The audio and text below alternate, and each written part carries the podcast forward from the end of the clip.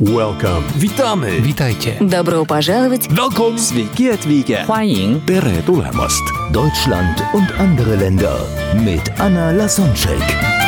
Der erste und einzige Podcast in Deutschland, Österreich und der Schweiz, der sich mit interkultureller Kommunikation beschäftigt, spannende Impulse über fremde Länder liefert, entfernte Kulturen näher bringt und erfolgreiche Menschen mit internationaler Erfahrung interviewt. Kulturen unterscheiden sich in den Kulturen solche Worte wie jetzt, sofort, gleich, bald, pünktlich oder spät heißt. Und dazu gibt's spannende Untersuchungen, unter anderem der Levine, ein US-amerikanischer Sozialpsychologe, hat mit seinen Studenten eine Studie in 31 Ländern der Welt in 36 Städten der USA untersucht. Und zwar hat er gemessen, erstens Fußgängergeschwindigkeit im Bereich der Fußgängerzone in Großstädten. Zweitens, wie lange dauert es, eine Standardbriefmarke am Postschalter zu kaufen? Und drittens, wie genau gehen die öffentlichen Uhren? Und alleine schon aus der deutschen Sicht die dritte Frage kann dich ein bisschen wundern. Es ist aber nämlich so, dass es in vielen Ländern der Welt nicht selbstverständlich ist, dass Uhren die gleiche Uhrzeit zeigen. Zum Beispiel, wenn wir zum Hauptbahnhof gehen, dann zeigt die Uhr unten höchstwahrscheinlich sogar auf Sekunde genau das gleiche, was die Uhr dann am Bahnsteig zeigt und dann genau das gleiche, was eine Uhr irgendwie in eine Bank oder Starbucks-Café gleich nebenan. Das ist in vielen Ländern nicht der Fall. Alleine ich, als ich in den in Italien war, da habe ich eine ein Foto im Vatikan, wo der Papst dann jeden Sonntag seine Messe hält. Da gibt es noch zwei Türme und auf denen gibt es Uhren. Und ich habe gesehen, dass auf der einen Uhr fünf vor neun war und auf der anderen war fünf nach neun. Das ist gerade nur zehn Minuten Unterschied. Aber in Brasilien kann das noch mehr auseinandergehen. Und er erzählt, als er dann als Gastdozent, also Gastprofessor, dann in Brasilien an einer Uni unterrichtet hat und dann zum ersten Mal zu seinem ersten Vortrag dort an der Uni dich dann auf den Weg gemacht hatte von seinem Haus, wo er da, oder Wohnung, wo er da gelebt hat als Gastdozent. Dann ist er rechtzeitig rausgegangen, weil er nicht wusste irgendwie, wie das mit dem Weg ist und so weiter. Also auf jeden Fall rechtzeitig. Und dann geht er ganz gemütlich und guckt ins Schaufenster in eine Bank und dann hätte er fast einen Herzinfarkt bekommen, weil es schon nach der Vorlesungsbeginnzeit dann war. Also die, die, als ob es schon zu spät wäre, als ob die Vorlesung schon hätte anfangen sollen. Also hat er dann seinen Schritt beschleunigt. Und dann guckt er in, in eine nächste Uhr, sagen wir eine U-Bahn-Station, was auch immer, und dann sieht er, ach, er hat noch halbe Stunde Zeit. Und dann, als er dann zu der Vorlesung kam, dann die Hälfte der Studenten war sowieso noch nicht da und dann aber im Nachhinein so kamen die dann so reingetrottelt in den Vorlesungssaal und dann am Ende hat sie so eine engagierte Diskussion ergeben, wo er gesagt hat, dass das hatte er sonst an, an keine Uni erlebt, also dass die zu spät waren, dann lag es nicht daran, dass es irgendwie in Brasilien faule Studenten sind, die irgendwie nur äh, die Sonne irgendwie in Karneval im Kopf haben, sondern einfach ja, das ist so deren Einstellung zu der Zeit. Genau, aber zurück zu der Studie. Also die drei Sachen hat er gemessen und, und er hat spannende Sachen herausgefunden. Also ich bin, wenn ich jetzt im Training wäre, dann hätte ich gefragt, was meint ihr? Welches Land hat sozusagen gewonnen? Also je schneller die Geschwindigkeit der Menschen auf der Fußgängerzone, desto höher wäre das Land in der Tabelle. Je kürzer die Bedienungszeit bei der Post, bei Kauf einer Briefmarke, dann ist das Land auch dann höher in der Tabelle. Und je genauer ticken die Uhren an öffentlichen Stellen, desto auch höher wäre das Land in der Tabelle. Da ich dich jetzt nicht fragen kann, dann ja, lasse ich dir ein paar Sekunden Zeit zu überlegen. Und gewonnen hat die Schweiz. Ja, was sagt auch die schweizerische Uhren? Und dann der Deutschland hat den stolzen dritten Platz gewonnen.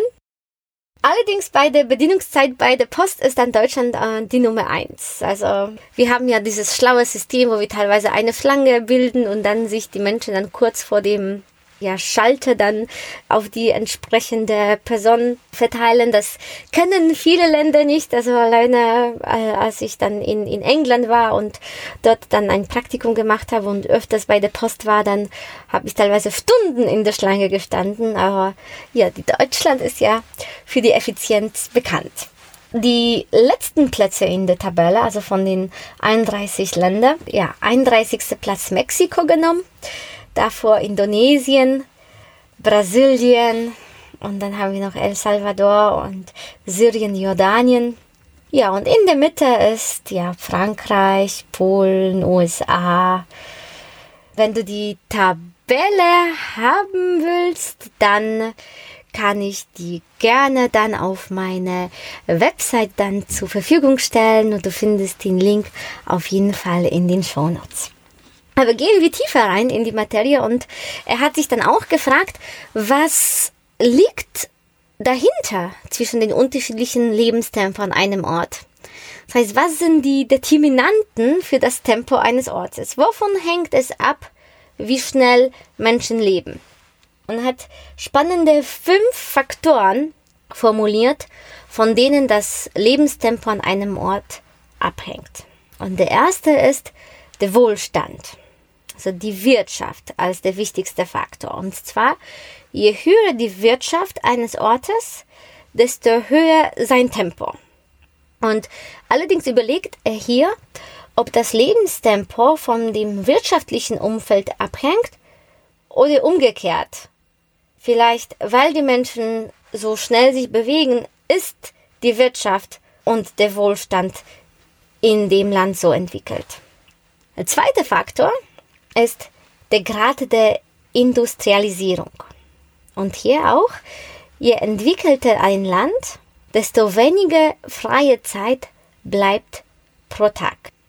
Und das ist eine der großen Ironien der Moderne, dass wir trotz all unseren zeitsparenden Erfindungen heute weniger Zeit für uns selbst hätten als je zuvor. Oft waren gerade die zeitsparenden Erfindungen verantwortlich für das Ansteigen der Arbeitsbelastung. Ein Grund dafür ist, dass jeder technische Fortschritt mit einer Steigerung der Erwartung einhergeht. Als zum Beispiel Ende des 17. Jahrhunderts in Holland billiges Fensterglas auf den Markt kam, wurde es plötzlich unmöglich, den Schmutz in den Häusern weiterhin zu ignorieren. Die modernen Staubsauger und die anderen Produkte haben die Sauberkeitsstandards der Völker noch gesteigert. Sie fordern, dass die Menschen die Zeit aufwenden, die man braucht, um mit diesen Produkten den Kampf gegen die plötzlich schlagbaren Feinde, den Hausstaub und die Bakterien aufzunehmen. Ein anderer Forscher erklärt auch in dem Zusammenhang, Je höher eine Gesellschaft industrialisiert ist, desto bewusster, rationaler und sparsamer denken und handeln die Menschen in den zeitlichen Dimensionen. Das liegt im Wesenseigenen der Technik begründet, die ohne ein hohes Maß an Präzision, an Pünktlichkeit und Zuverlässigkeit nicht möglich wäre. Aber zurück zu den fünf Faktoren, die das Lebenstempo eines Ortes determinieren. Der dritte Faktor ist die Einwohnerzahl. Größere Städte haben ein schnelleres Lebenstempo. Das können wir, glaube ich, sehr einfach nachvollziehen. Menschen in einem Dorf leben an sich chilliger und ruhiger und entspannter als Menschen in einer großen Stadt. Vierter Faktor ist Klima. Und zwar heißere Orte haben ein langsameres Tempo. Der fünfte Faktor für ein Tempo eines Ortes sind die kulturellen Werte.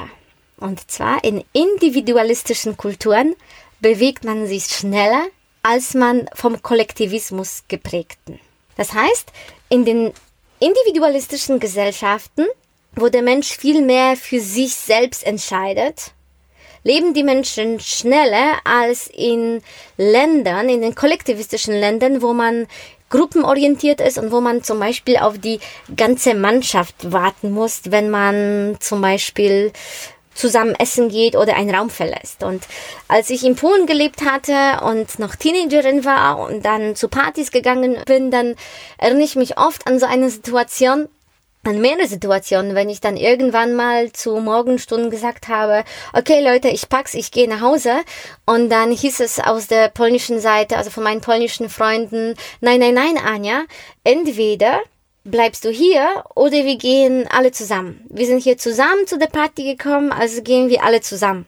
In Deutschland ist es ziemlich in Ordnung, wenn man sagt, ach, okay, äh, Leute, ich pack's und dann klar, ab und zu werden wir aufgehalten und dann sagen wir, ach, magst du wirklich nicht bleiben? Und dann sagen wir, nein, wirklich nicht und das wär's, ja. In Polen, da versuchen die Menschen einen, also fast zwingen die einen zu, also zu bleiben und sagen, ach, trink noch einen mit und dann drei Stunden später, ach, jetzt wirklich noch der letzte und deswegen gibt's ja auch diesen Spruch, ja, der polnische Abgang, dass man sich, also dass man einen Raum verlässt, ohne den anderen Bescheid zu sagen, weil man weiß ja, im Pool wäre man aufgehalten und wenn man das nicht möchte, wenn man das vermeiden möchte, dass man aufgehalten wird, dann sagt man einfach nicht, dass man den Raum verlässt.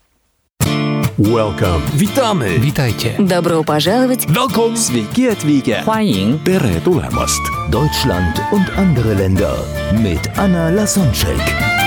Der erste und einzige Podcast in Deutschland, Österreich und der Schweiz, der sich mit interkultureller Kommunikation beschäftigt, spannende Impulse über fremde Länder liefert, entfernte Kulturen näher bringt und erfolgreiche Menschen mit internationaler Erfahrung interviewt.